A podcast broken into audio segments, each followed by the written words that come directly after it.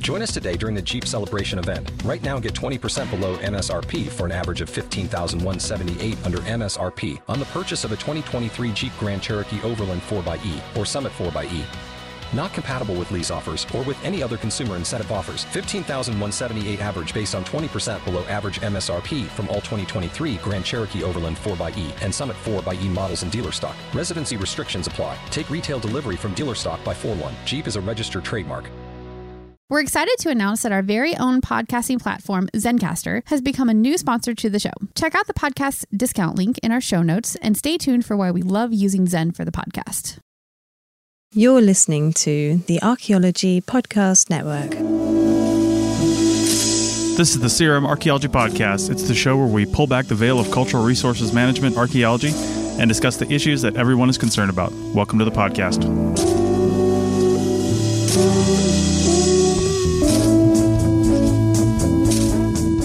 Hello and welcome to the CRM Archaeology Podcast, episode 164 for May 22nd, 2019. I'm your host, Chris Webster. On today's show, we talk about sexually charged words in the field and must have gear items for new archaeologists. So make sure your REI account is up to date because the CRM Archaeology Podcast starts right now.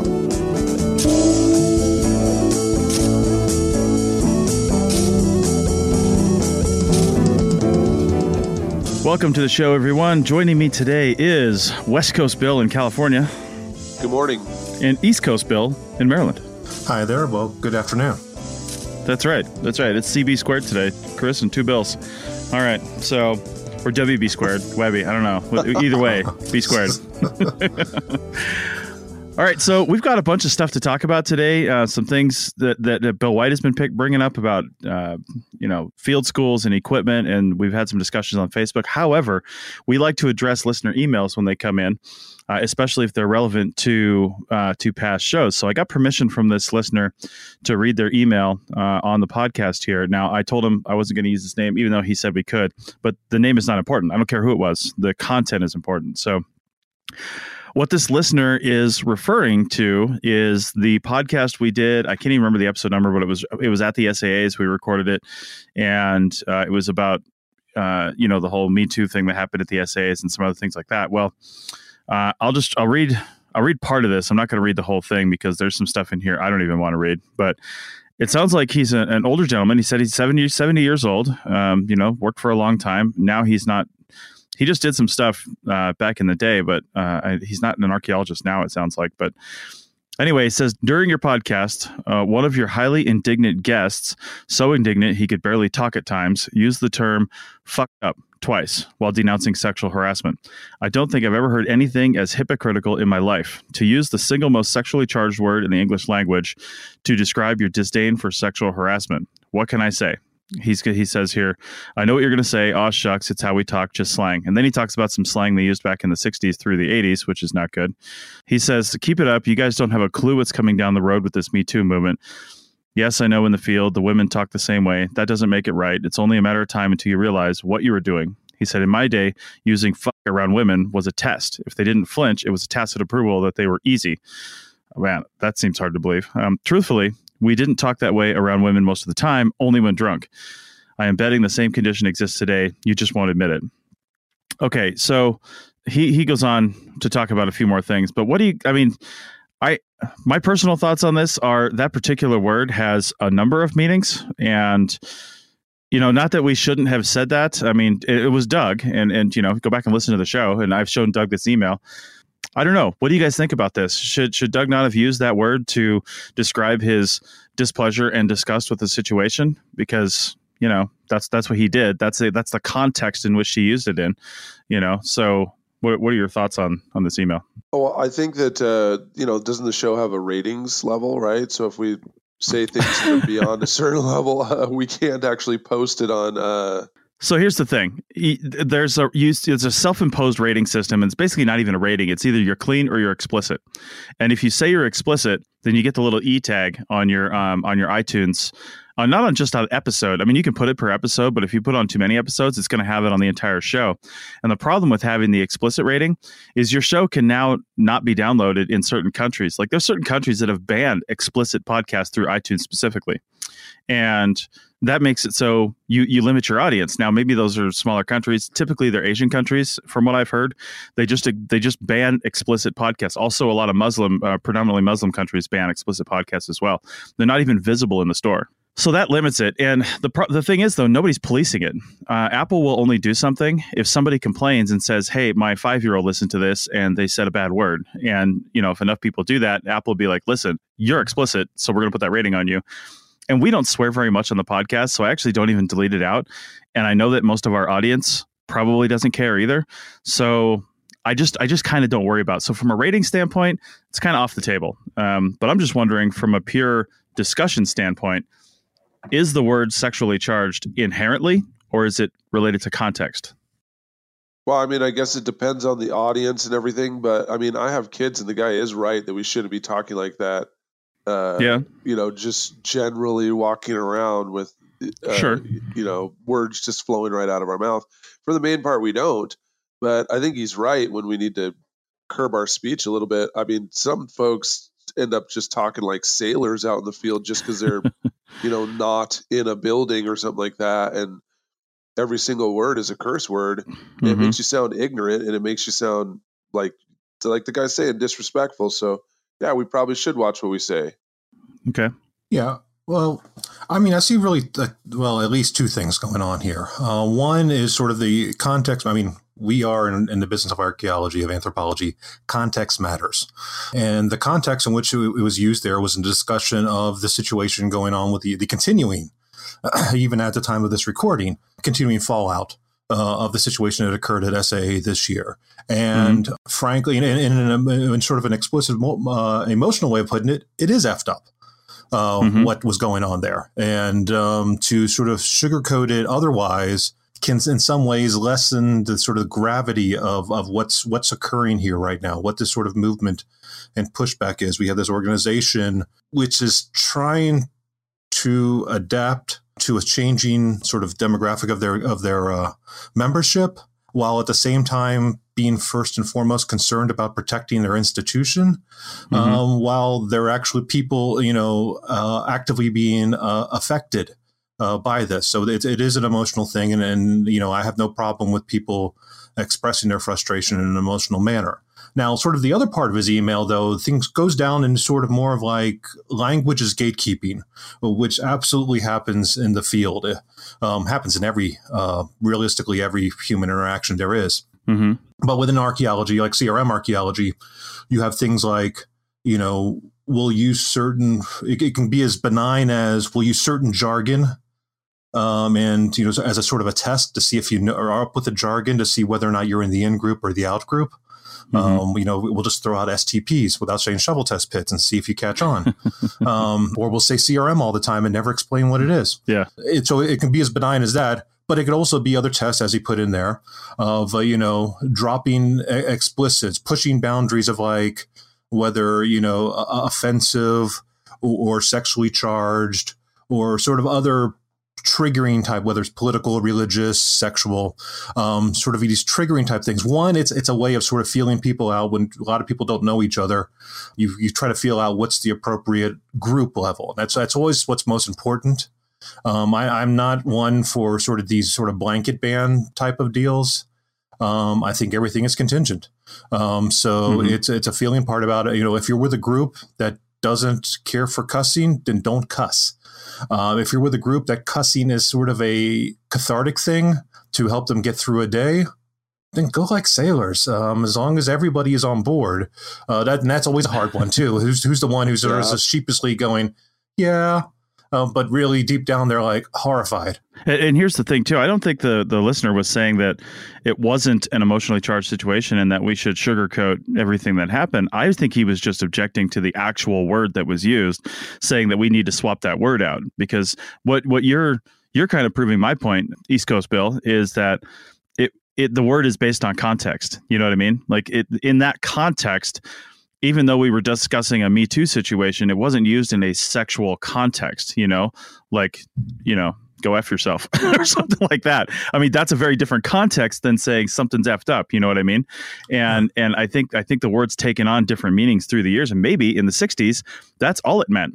You know what I mean? I, I mean, I don't know. So I think he's just yeah. opposed. I think he's just opposed to the to the choice of word, not the choice of emotional impact.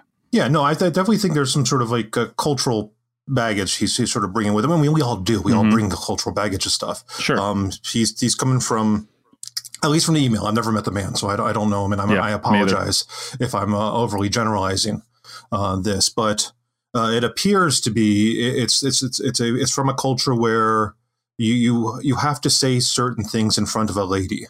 Um, mm-hmm. it, it's sort of that that sort of like sort of the patriarchy of, of the of the lady. Like men can do men's stuff over here, and women can do women. And when men are interacting with women, they must treat them like they must be gentlemen and, and treat them like ladies, um, right. and, and, that sort of idea. And that's that's a cultural thing to a very specific time and place and frankly group of people um, and that's that's changing has changed always has been uh, changed so um, I think within that group he's discussing, it probably absolutely is. So I'm not going to discount his idea that this is an absolute, uh, you know, a, a triggered, uh, you know, offensive word uh, within his context.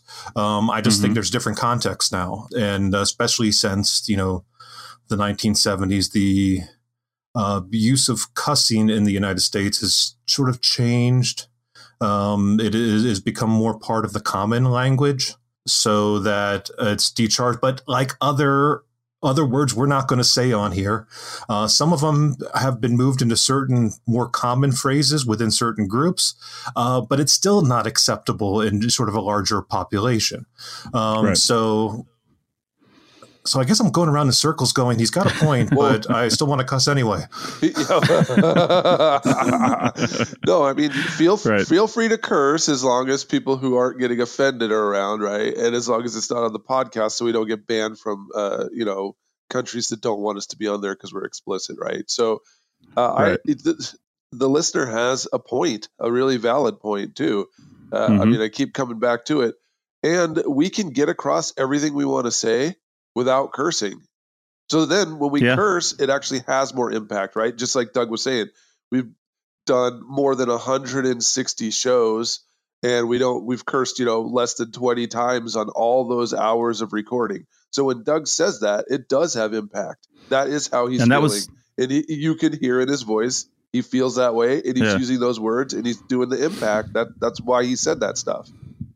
And that's likely the first time Doug's ever cursed on the show, to be honest, which gives it that much more impact. All right. Well, I appreciate the email, and I think what I think that we did learn something from it. I'm glad that we put it out there. Um, please send in your thoughts about anything that we're doing out here.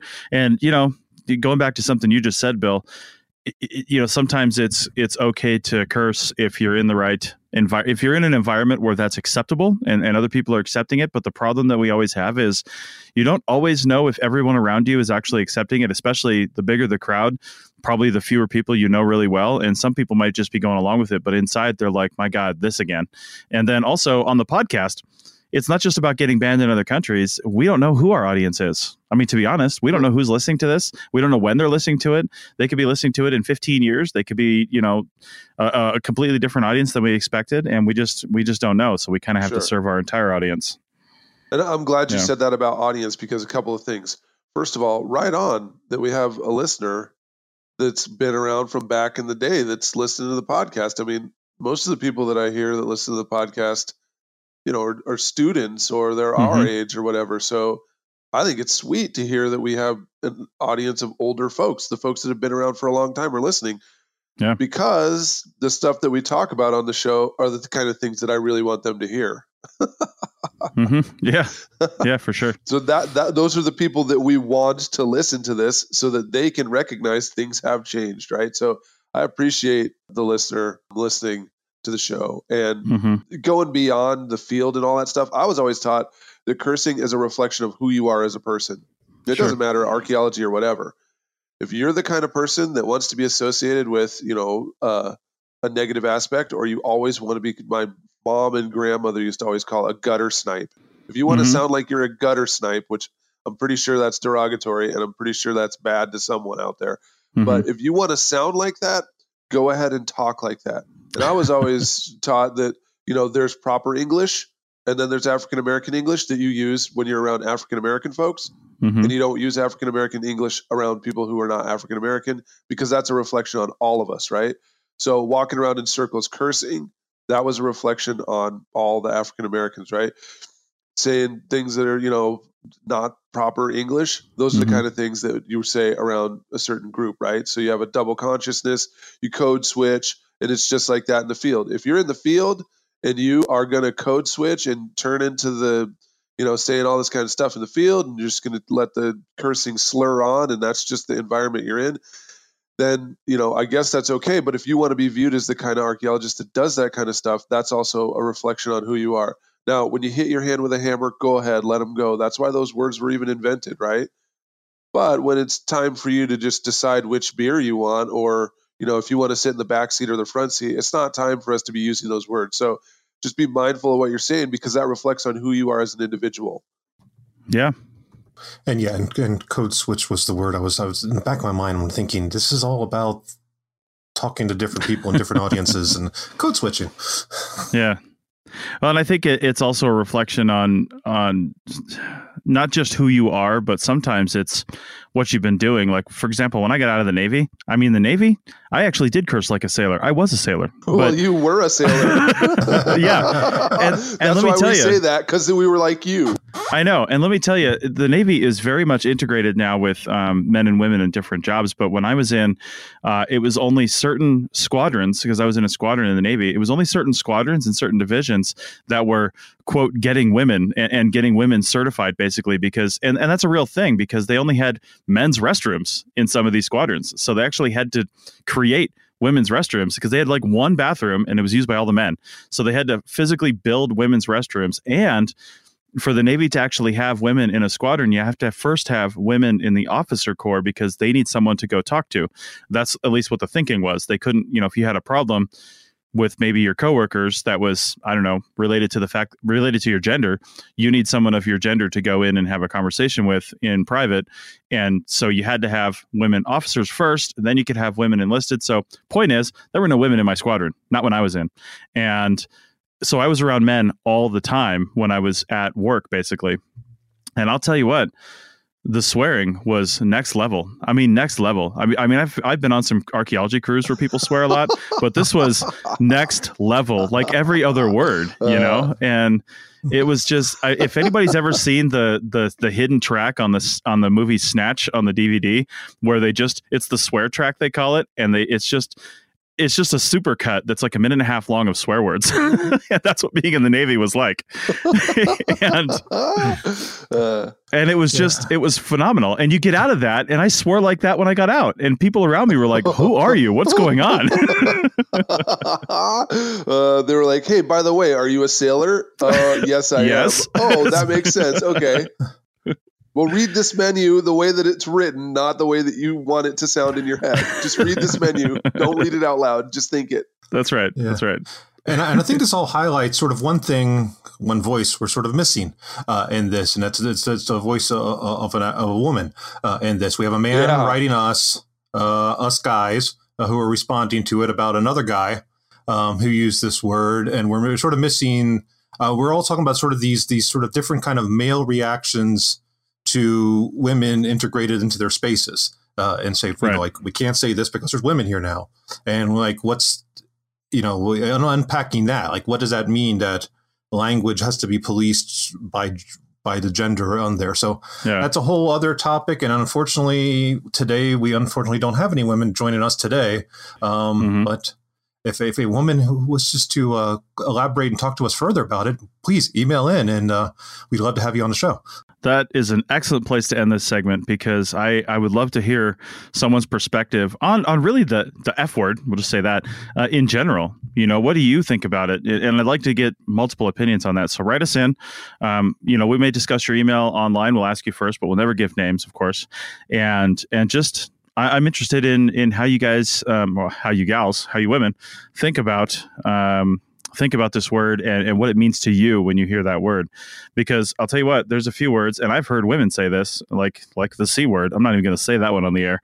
And some women like saying that because it, it it's a shock value, and then other women are just like hundred percent offended by it. So anyway, all right. Well, we're going to take a break, and we're going to come back and actually talk about field gear in a minute. Back in a second. Chris Webster here for the Archaeology Podcast Network. We strive for high quality interviews and content so you can find information on any topic in archaeology from around the world. One way we do that is by recording interviews with our hosts and guests located in many parts of the world all at once. We do that through the use of Zencastr. That's Z E N C A S T R. Zencastr allows us to record high quality audio with no stress on the guest. Just send them a link to click on, and that's it. Zencastr does the rest. They even do automatic transcriptions. Check out the link in the show notes for 30% percent off your first three months or go to zencastr.com and use the code CRMARC. Word. The JCPenney Friends and Family Sale is back. And this week, we're passing the savings on to you. Use your extra 30% off coupon to prep your home and style your family for Easter. That's extra savings on top of our great low prices. Plus, share your coupon with everyone you know and love. It's always better when we save together. JCPenney. Make everybody count. Offer valid 311 through 317. Exclusions apply. See store or jcp.com for details. You've worked hard for what you have your money, your assets, your 401k, and home. Isn't it all worth protecting? Nearly one in four consumers have been a victim of identity theft. LifeLock Ultimate Plus helps protect your finances with up to $3 million in reimbursement. LifeLock alerts you to identity threats you might miss, and if your identity is stolen, your dedicated U.S.-based restoration specialist will work to fix it. Let LifeLock help protect what you've worked so hard for. Save 25% off your first year on LifeLock Ultimate Plus at lifeLock.com/slash-aware. Terms apply. All right, welcome back to episode 164 of the CRM Archaeology Podcast. And the original intent of this episode, now the last two segments, was to talk about field gear uh, because Bill White, you put up some some questions, and we were talking about this, but you put some stuff up in some Facebook groups, you know, about different field gear questions. So uh, you sent us some links for some things that you put together uh, for field school and suggested field gear recommendations. So let's kick off the segment with your thoughts on this and, and why you put that stuff together. What what what, Sure, prom- no- what prompted this? Okay, yeah, no problem. Um, right now, uh, a lot of folks are getting ready to go to field schools. If you didn't know, if you were planning on going on a field school, you're kind of running out of time. so finish that paper, get it turned in, and start applying to a field school, right? So a couple of things about field school. Now that I'm at uh, UC Berkeley, uh, students need to get field school, you know, just not only for their own experience and everything, but just for their ability to be able to get work, right? So if you're going to be an entry level archaeologist, almost every company is going to want to know have you ever gone outside? Have you ever done field archaeology? Uh, and if not, have you ever worked in a lab and have you ever done lab work, Mhm. right? So if companies are looking for folks to process artifacts, they're going to look for folks who have actually ever worked in any kind of lab, right? For the entry level position. And if they're going to have folks going out and doing field work, they're going to want to try to find individuals who have ever gone outside and done archaeology. And I would say over 90% of us did uh, either lab work or field work or both. And a lot of times that happens in field school. So our, our first introduction to archaeology almost always, well, field archaeology almost always comes through some kind of field school while we're a university student. So the importance of that for archaeology students is is paramount. And for professors, we're doing the best that we can to try to provide those kind of field opportunities. And several things have come to mind recently with you know having access to field work. Mhm. These days, most universities are not actually running uh, active field projects, and, and there's a thousand reasons why. But it, a lot of it uh, revolves around the capacity for individual professors to have the time to actually do a field school. Wait, wait, right? wait. So there's a lot of work that Wait, goes. wait, wait. I thought that was Yeah. kind of the deal with being an archaeology professor is you're you're one of the things you're doing and I mean until you're like tenured and up there and you've been doing it for 20 years but but the young- but you you Bill I, I thought that was kind of your deal like you kind of had to do field work and research to be a professor am I wrong on that No, you're not wrong on that. But the way that we do the field work, there's two ways. We can either just go out there and do the research with other people who are also professors or graduate Mhm. students or something like that. And we don't have to make any kind of field school. There doesn't have to be any kind of lesson. There doesn't necessarily have to be a whole bunch of extra permits and permissions and transportation, all that other stuff.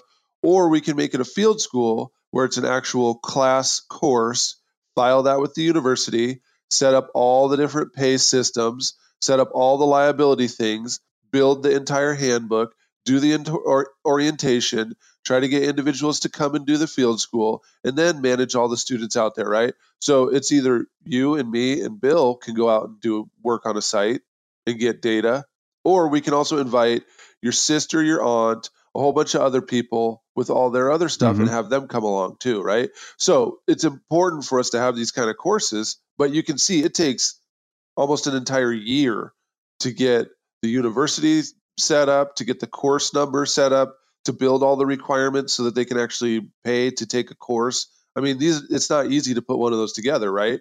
And you could you can also see that when you finish the project, it it doesn't just transfer over, right? So if we're working at one person's backyard doing a project or whatever, there's a certain level of permissions and everything through the university and liability uh, work that we have to do to set up a field school to do it in that person's yard. And if we go right across the other side of the fence to do excavations on the other side of the fence, we have to go through the entire yeah. system all over again. So if you have a sweet ranch where there's tons and tons of stuff mm-hmm. going on, you could dig there for 20 years, right? And there's there's schools that have done that. You know, a lot of universities that have long running field programs, that's how they did it. They set it up one time with the state parks or the you know NPS or whatever property, and then they just come there and do it year after year after year. But if you want to move on to another place, then you have to start the entire cycle all over again.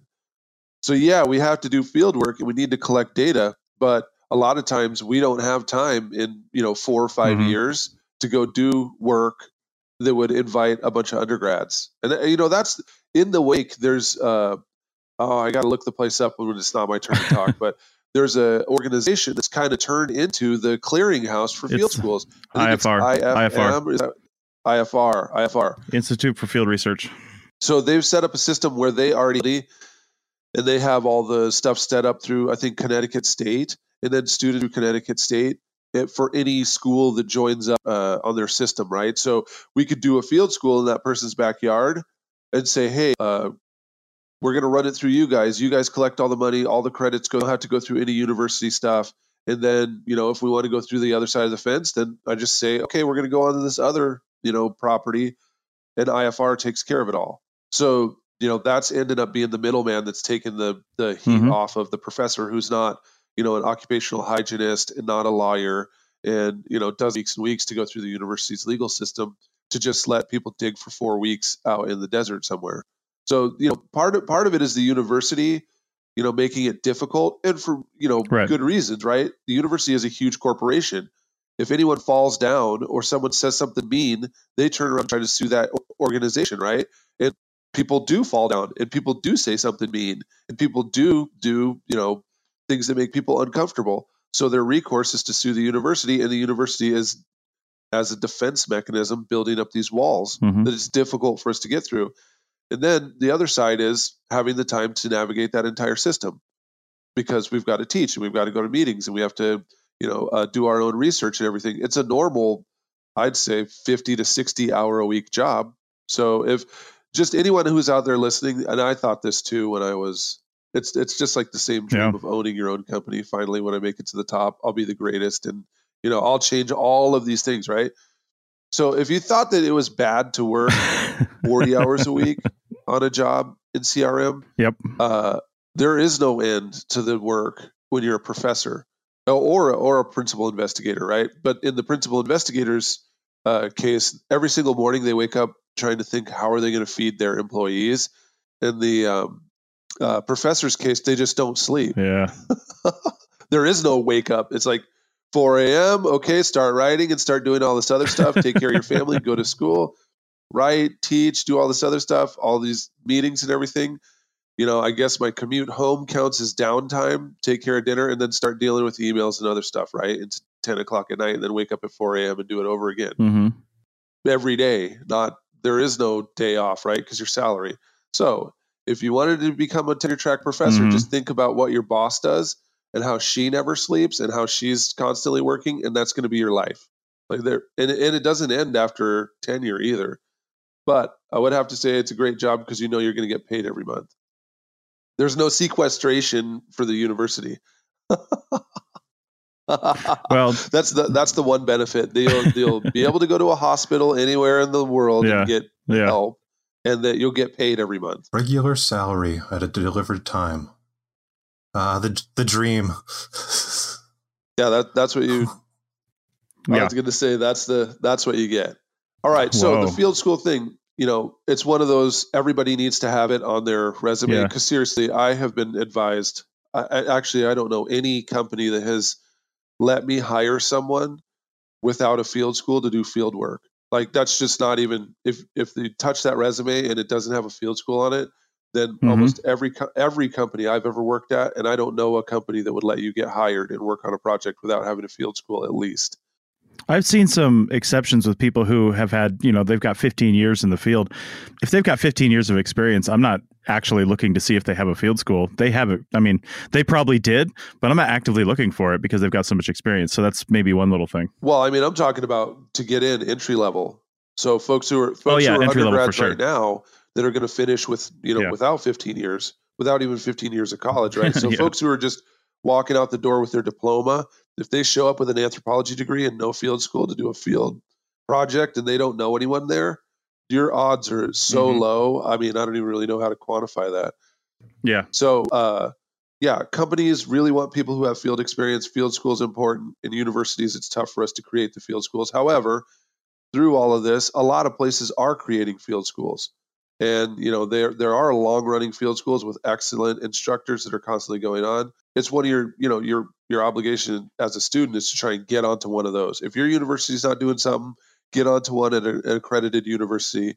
If you're uh, going to school in the United States, you need to make sure that the credits for whatever organization transfer over to your home university because sometimes they don't recognize it. So the key is make sure Yeah. you're getting credits, make sure it's, you know, some, you know, known organization, not just a company or something else.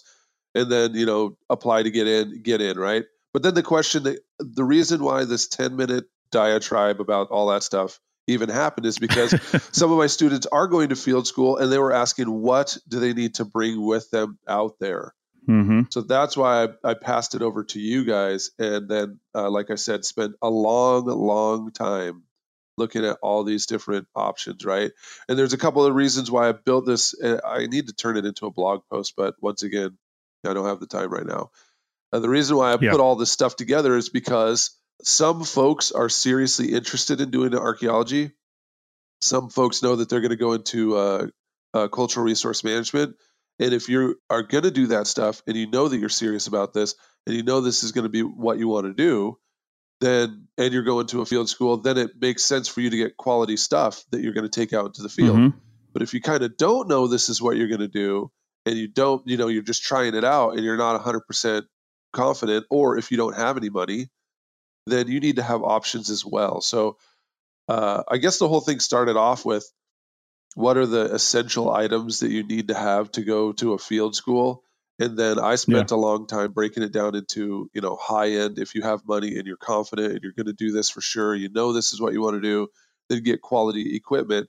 But if you don't know you're going to get you know if you don't know this is what you're going to do then just you know try to get by with stuff you have. But i guess i'll pass it over to you folks because what are the what are the things that you that you take out into the field? What are the you know essential absolutely must have things? Well, I think, you know, first and foremost, it's all about where your field school is.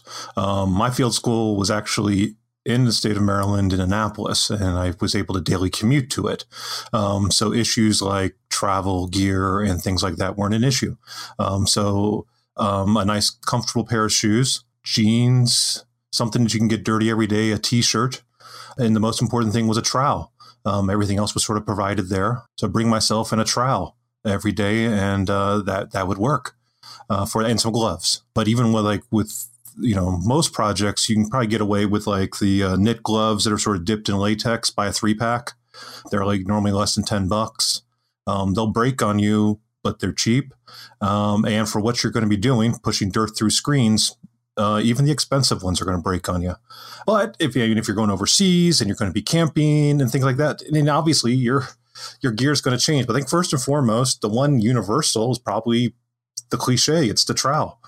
Um, and I would say yeah. if you're in field school and you don't know whether or not you want to be an archaeologist or not, just go down to the local hardware store and get whatever one you can find that's the right size. So you, are going to want the pointed trowel or the square trowel, you know, four and a half to five and a half inch.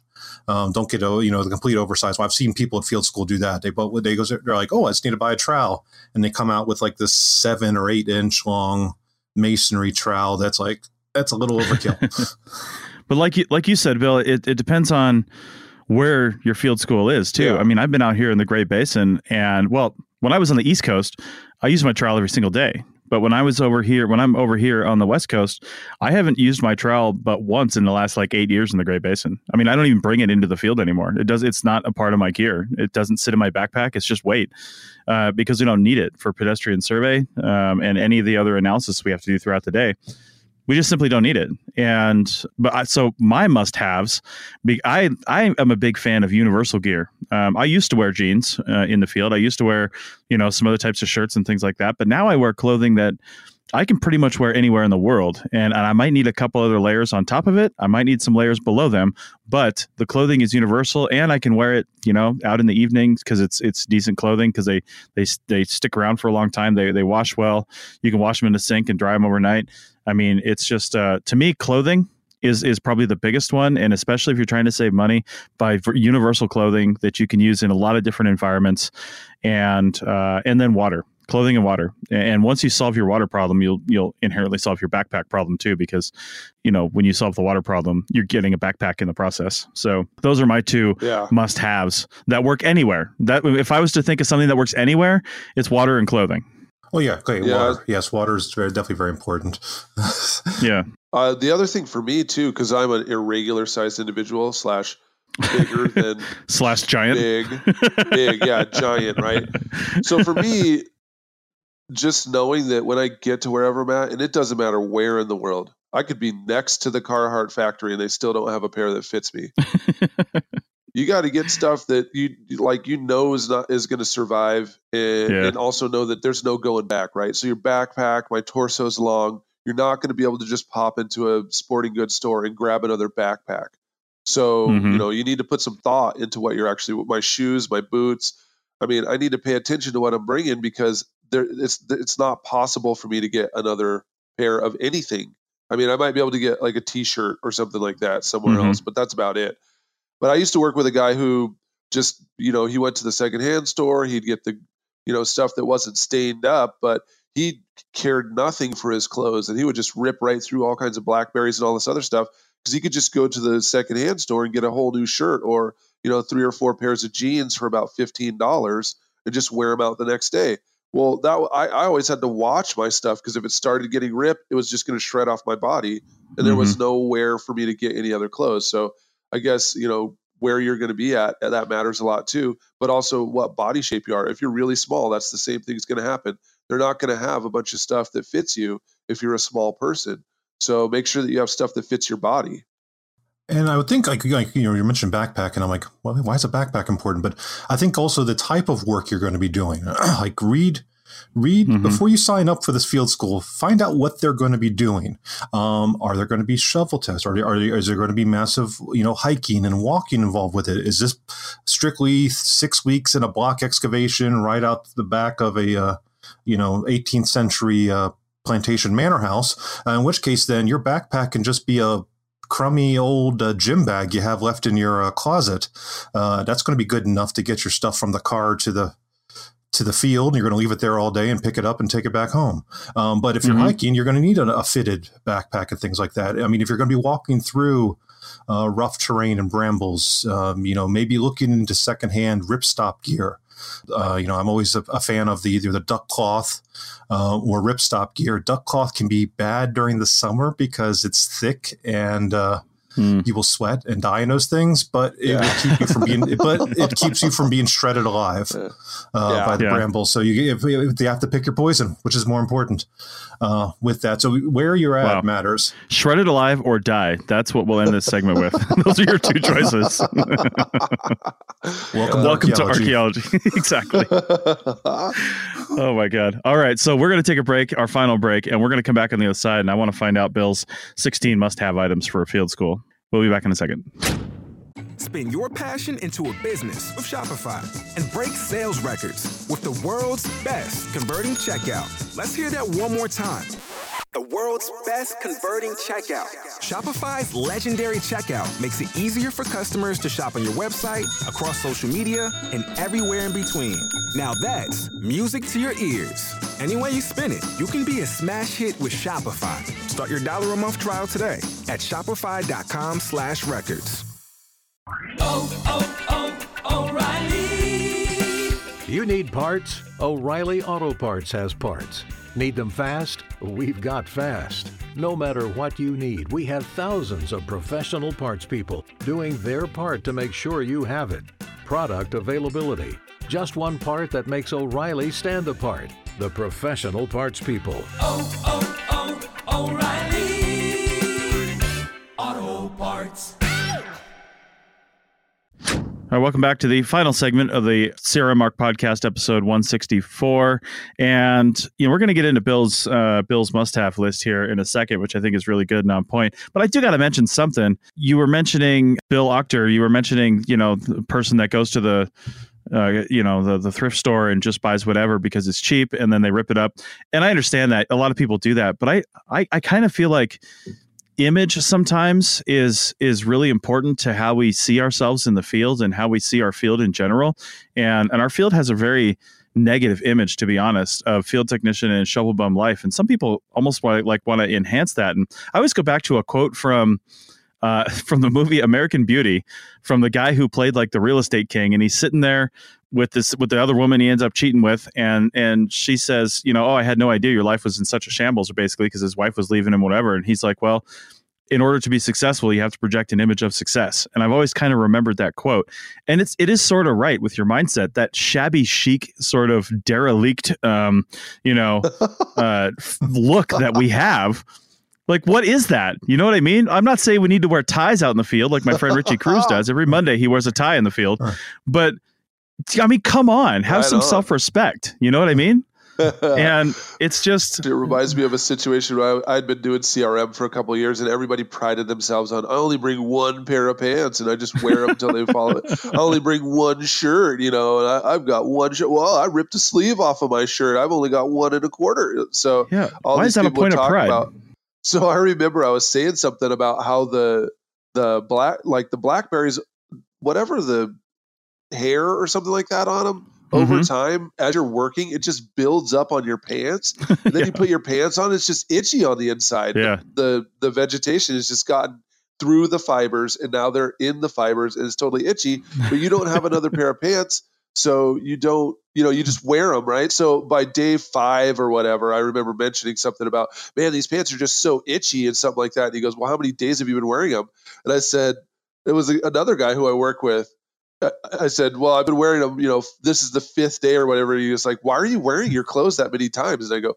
"Well, I mean, I don't want to spend a bunch of money on clothes." And he goes, "Surely you can afford two pairs of pants and four shirts." And right. after that, I kind of realized, like, oh yeah, I can afford more than one pair of pants.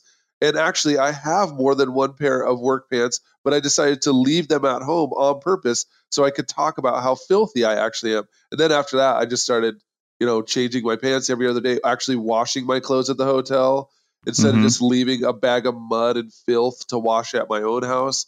I, I just, my whole thing changed. It, it wasn't that I bought better stuff. I just started to bring a shirt for every day or every other day and more than one pair of pants. I think for a lot, for a lot of us, it's it's a journey. I know for myself, like when I first started, um, it was a t-shirt and jeans and a cheap pair of boots. Uh, mm-hmm. Uh, within a month, I went out and bought a nice pair of, you know, $185 boots um, because that's absolutely, if you're going to be doing CRM, if you're going to be doing archaeology yeah. for the long haul, uh, Protect your feet. boots are, are very very important. Within six months, I stopped wearing jeans because if if you're not familiar with sort of the East Coast and the Chesapeake area during the summer times, it's very humid. Is a nice way of putting it. And if you've ever worn a pair of jeans all day long in a very hot and humid environment, they weigh about 10 pounds heavier than when you started the day. So things like duck cotton, even though it traps heat in, it doesn't soak up the water the same way that jeans do. And ripstop is even lighter than that. I also learned over the years that uh, t-shirts don't really work well when you're out in the sun all day long, even though I'm I'm of a, a deeper melanin, uh, but the sun is still a thing. The sun will still beat you down no matter wh- what you are. So um, during the summertime, you know, I can always tell the newbies from the, the veterans because I'm out there in a long sleeves, long pants, uh, with a hat that covers up, you know, not only my head but also some gear on my neck. Uh, so it's, it evolves over time. I was the shabby. It looked like I was a bum, the you know the first six months out in the field, and now you know I'm I'm a, I'm a walking Carhartt ad. Uh, I've been with people who get refused service at places because they're so they look so shabby they won't even let them come inside to use the bathroom or whatever. I also have been uh, with people who were handed money just smoking a cigarette in front of the grocery store because they looked like they were so disheveled that they Yeah. needed a dollar. Yeah, most of these people that I've noticed that say they they uh, can't afford to buy other clothes or something like that are saying that while they're paying their forty dollar bar tab. So you know, uh, you, you make choices. Priorities, right? man. Priorities. you make choices. So Bill, we're we're nearly over with this podcast. Let's actually talk about your list. I, I want to see. Let, let's just list out the things that you have on this uh, this one page that you've got in this Word document that we have, and maybe um, we'll either link to your blog post when you get that out, or maybe we'll see if we can't put this on the show notes. But Sure, sure. yeah, let's hear, let's hear the so- list. So, like I said, on the the list uh, at number one is a trowel. I mean, and I even say the trowel is a symbolic thing. It sets you Mhm. apart. It shows that you actually are serious about this. Uh, when other archaeologists see that you have your own trowel, they know that you really want to do archaeology. When you don't have a trowel, they know that you're just there to get credits, and you know that's why you're doing it, right? We should we should have to be required to to make our own trowels like a Jedi because you learn forging and and wood cutting and Uh, sanding. or spoiler alert what's the no actually it's not a spoiler alert if you haven't seen infinity war yet then you just you don't know yet so yeah or or like infinity war we can all open up a small uh, quasar and just forge our own trowel with that whatever galactic trowel And you get immediately shunned out when you bring out the soldering iron because all proper f- uh, trowels must be forged. That's uh, forged. That's right. Uh, forged with the energy of a star with whatever vibranium that you've got laying around some extra vibranium tools just make a nice trowel Mine's made Okay. of Valyrian steel, um, uh, a lot of Game of Thrones. oh man mine's just a Marshalltown All right, so that was number Okay. one. so the other these aren't really in order right? Hmm and also like i said this is a list of people who actually want to do archaeology. If you just want to get six credits that's cool. You, you don't need to get all these things right? So there is no there's no level of importance right? So the second thing i had on there was a compass.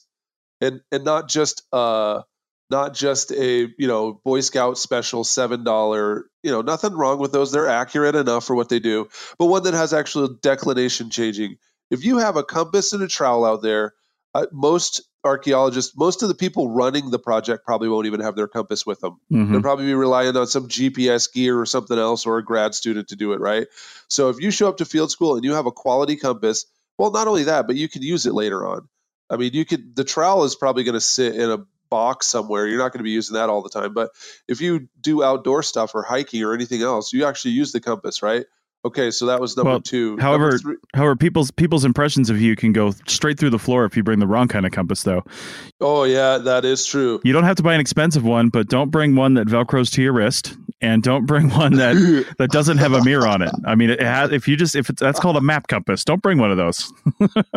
Yeah, don't. You're right. And also don't bring that the spotting scope compass one too, because you don't have a mirror and it doesn't have the clear base plate for you to do anything with a map. Yeah. I, I now feel sh- I feel you know, shame You're not going to be able to draw a map. because the two compasses in my uh, in my safety gear are a map compass and a sighting compass. I I personally don't think there's anything wrong with the sighting compasses. I know what you're getting for Christmas then, Bill. All right.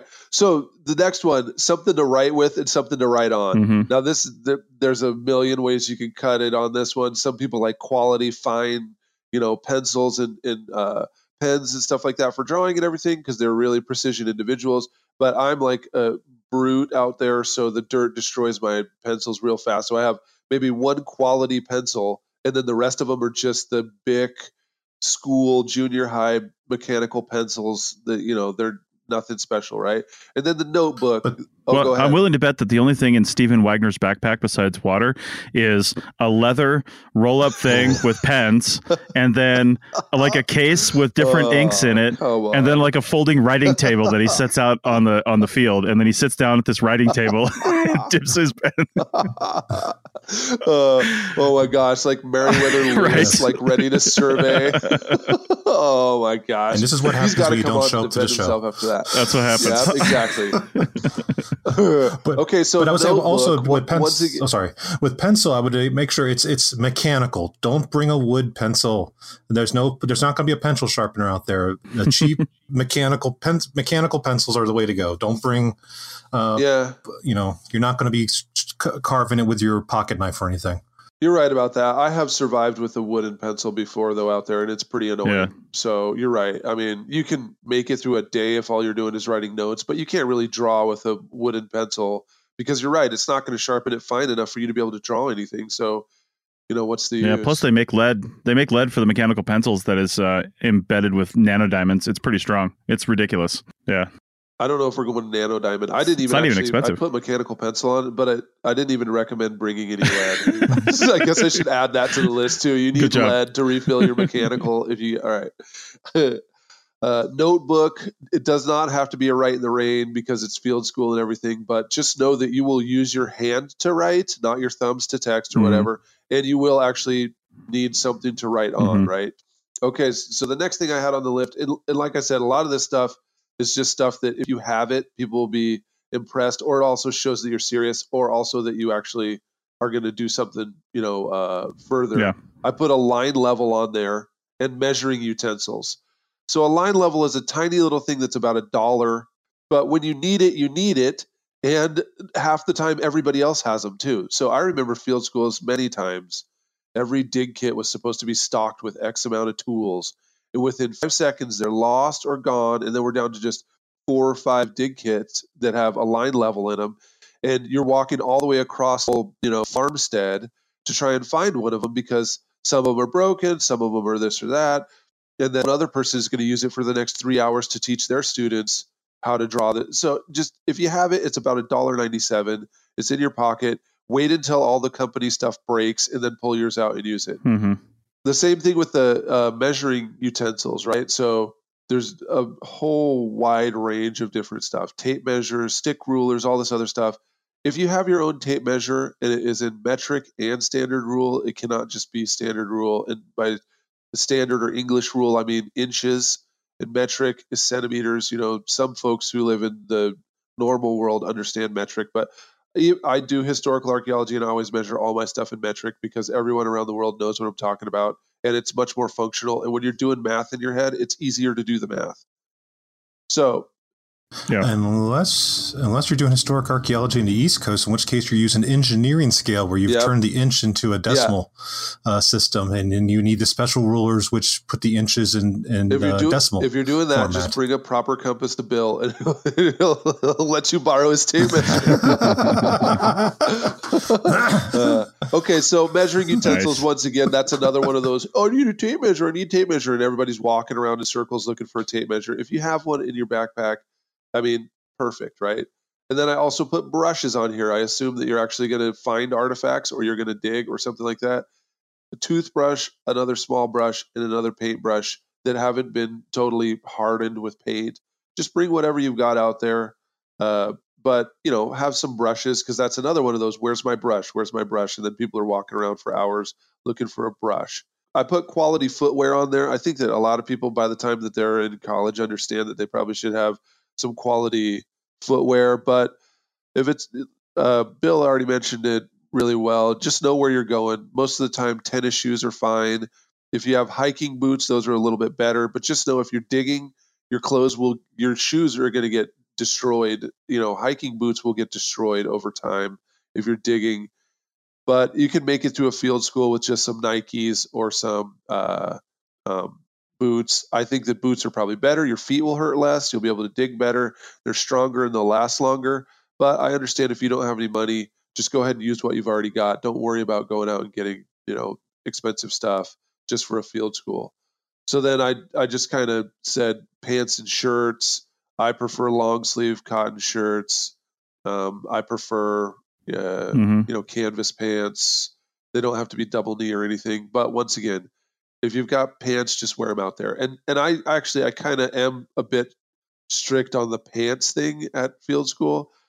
I know it can be hot. I know you're not used to being, you know, outside or being hot, and a lot of people kind of fold under that whole thing. But just wear pants. It's wear safety item. pants. I mean, you, Yeah. you should really just wear pants, even when it's totally hot, even if it's jeans, even if it's leggings, even if it's you know uh, slacks. I know some folks who just wear cotton slacks out there too. Wear pants. Hmm. And shirts in the West Coast here, at least, uh, out in the hot summertime, in the high elevations and in the low elevations, to be honest, um, a short sleeve shirt is the first thing that gets you called out as a newbie or somebody who just hasn't learned to wear long sleeve yet. Yeah, yeah. I mean, I uh, like I said, I wear the long sleeve shirts too. But seriously, like Bill was saying, if you're at, you know, a site that's in uh, a city or something like that, and you're just driving and parking and going out, if you have a short sleeve shirt, that's up to you. But just know you are increasing. you are increasing your your potential for your skin to get damaged. Because think about it, if you if everything worked Mhm. out perfectly and you loved archaeology and this was your career, you can guarantee you're going to spend the next five to ten years outside in the sun. And if you start with short Yeah. sleeves and those rays just beating down, you're going to be like all the other you know old timers that I've seen that are missing pieces of their ear uh, from getting a um, you know uh, skin cancer things taken out. So just if you cover Yeah. your arms, I, I feel like it's just better. And with like pants and shirts, we'll get it when we get down to the bottom of the list if we make it there. Um, it's also a bug thing. Oh, thing. yeah. I'll wait till we get there. oh there. yeah, I'll hurry up. Uh, but at any rate, I also carry bandanas a lot too. They're functional, man. They're I have worn a bandana since I was in Arizona. Even before that, I just started to carry them. I used to carry them to uh, wash off artifacts and stuff, so I could actually see the maker's marks. And then I started actually realizing they had more than one use. Uh, backpack, we've It can be used as a tourniquet or a sling as well. yeah, but you need to know what you're doing if you're doing that. I mean, they can. Yeah, I'm just saying though, but multiple use. backpacks on there. Uh, if you have a just a JanSport that you want to just let get destroyed, you know that's the other thing about archaeology. You Mhm. understand that everything you bring outside will get destroyed, and that this isn't camping. You're you're. It, it's Yes. not. Stuff is going to get wet. It's going to get filthy. Just know that it's going to get destroyed. So backpack. If you don't want to spend money on a, a hiking backpack or something like that, just bring whatever you've got. You probably make it through a few weeks. But if you're going to be doing a lot of walking, it's probably better to have one that has a waist belt and you know some kind of support inside. I always wear gloves. I Mhm. used to not wear gloves because I used to just think that I was toughening my hands, and then I had a straight pin go straight through my hand, deep into the palm of my hand in the screens at a historic site Jeez. and then and I had to pull it out.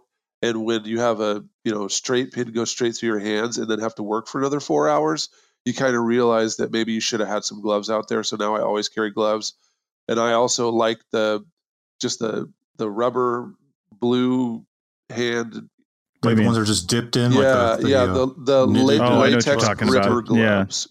You can get a bunch of them for really cheap. Yeah, yeah.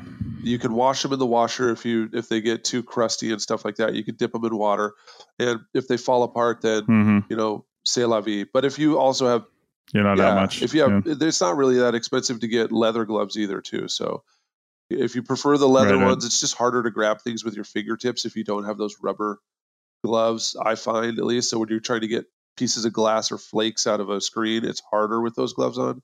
Uh, I also have watery delivery system. So either a water bottle, and it could just be a Aquafina bottle if that's what you want to roll with, or you can actually have a hydration pack. Uh, what, however you want Mhm. to go. Sunscreen is on there. I also put on there if you're going to be near the ocean, just know that some of the sunscreen uh, that we use nowadays uh, has oxybenzone or ox. I don't know that other one. Oct octinoxate. Oh, yeah. which destroy coral reefs. Yeah. So if you're going to be near the ocean or you're going to be getting in the ocean and you're doing that, just know that those chemicals go into the ocean. Then I also saw another great article that showed that we're absorbing the chemicals from those through our skins. I, I don't really even know where to go Mhm. with that. But if you get stuff that's safe for children and safe for the coral reefs, then you'll be safe. There you go.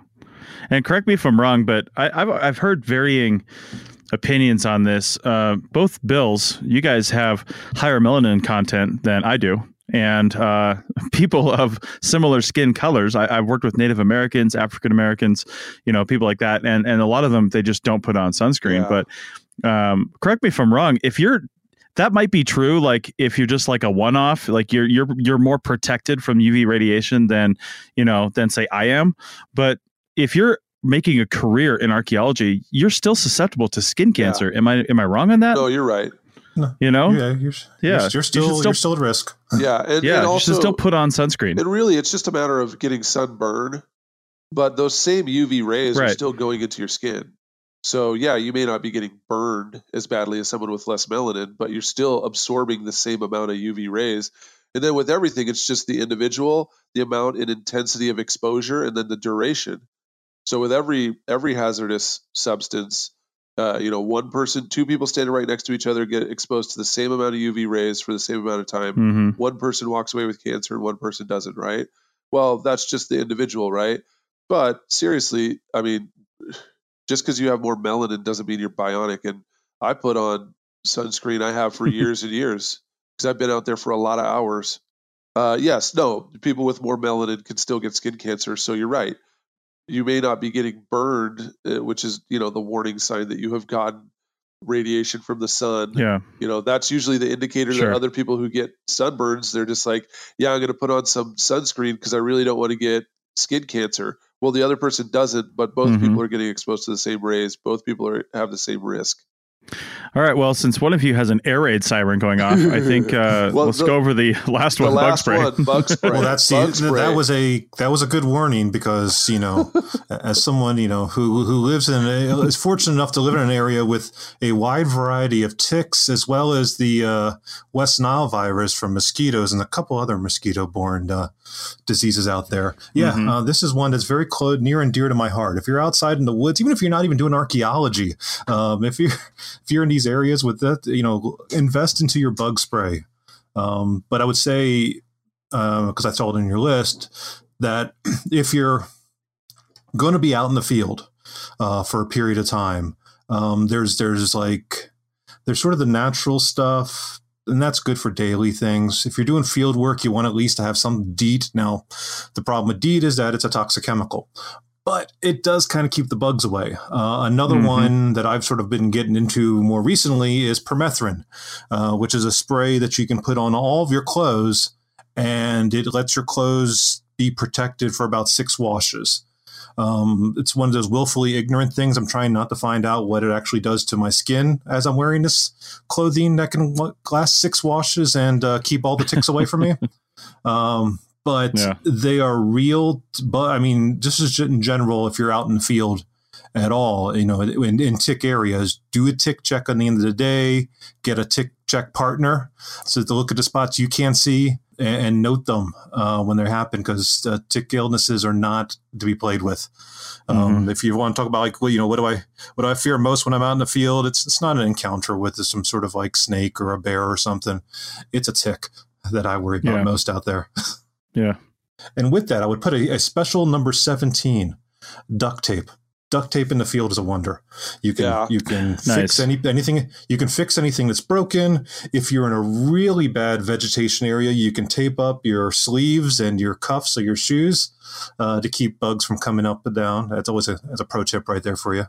Um, Yeah. But yeah, duct tape is the universal fix it all. All right. Well, with that, I think we have to uh, uh, end the show right now. Bill, any Bill Bill White, any last really quick thoughts on this uh, on this list? just thinking back to the times that I did field school, but also the times that I've taught field school, the gear is not the thing that's going to make you successful. Uh, the thing that's going to make you successful is listening to what's going on, keeping an open mind, doing your best, and, and trying to actually go into this thing with an attitude of learning because someone can Mhm. come out there with all the gear that I just recommended, but if they have a bad attitude and they think they know everything, or if they just absolutely hate it, you know, they're they're not going to be as successful. They're not going to get the same amount out of it. And not only that, Right. but don't don't go to field school because you want to be an archaeologist. Go to field school because you want to learn about archaeology. 99% of the people who take an archaeological field school never pursue it any further. Either they realize there's a certain percentage of people who realize immediately they hate it and that they're not going to do archaeology field work. They're doing something else or they're just changing their major. But there's other Yeah. folks who just realize that that's not the kind of thing they want to do for a living. So it, Yeah. it is a class. Sign up, take it, learn what you possibly can from that, and then just walk away with that another experience that you have. And if you're one of the people Mhm. who actually wants to go further, then just go back to the list and start asking for Christmas for some of this other stuff that's more expensive. Yeah. All right. Well, with that, we will end this episode. Uh, send us your gear recommendations. If, if, if you've got something that's not on this list that you think people should absolutely take out there, send it over, and uh, and we'll put it out and talk about it on the next show. So, Chris at Archaeology Podcast Network or all our Twitter handles and stuff are in the show notes for this podcast. So, all right. Well, thanks a lot, everybody. And uh, again, we'll see you next time. And send us those lists. That's it for another episode of the CRM Archaeology Podcast. Links to some of the items mentioned on the show are in the show notes for this podcast, which can be found at www.archpodnet.com slash crmarchpodcast. Please comment and share anywhere you see the show. If you'd like us to answer a question on a future episode, email us. Use the contact form on the website or just email chris at archaeologypodcastnetwork.com. Support the show and the network at archpodnet.com slash members. Get some swag and extra content while you're there. Send us show suggestions and interview suggestions. We want this to be a resource for field technicians everywhere, and we want to know what you want to know about. Thanks everyone for joining me this week. Thanks also to the listeners for tuning in, and we'll see you in the field. Goodbye. Bye. Adios. So for our listeners, Doug showed up in the last like five minutes of segment three recording and said nothing. but now he's on, and now we have to wait. I thought this was going to be over quick. Goodbye, everyone. Jesus. Uh, wow. Epic. I, I, I came was in just for this, Chris. I came in just for this. We love it. I know. I know.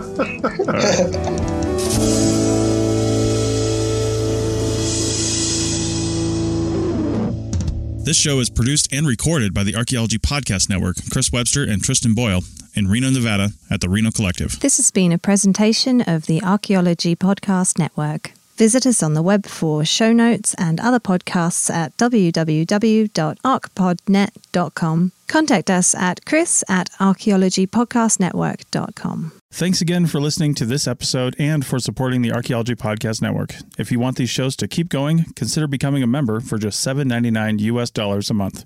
That's cheaper than a venti quad eggnog latte. Go to archpodnet.com slash members for more info.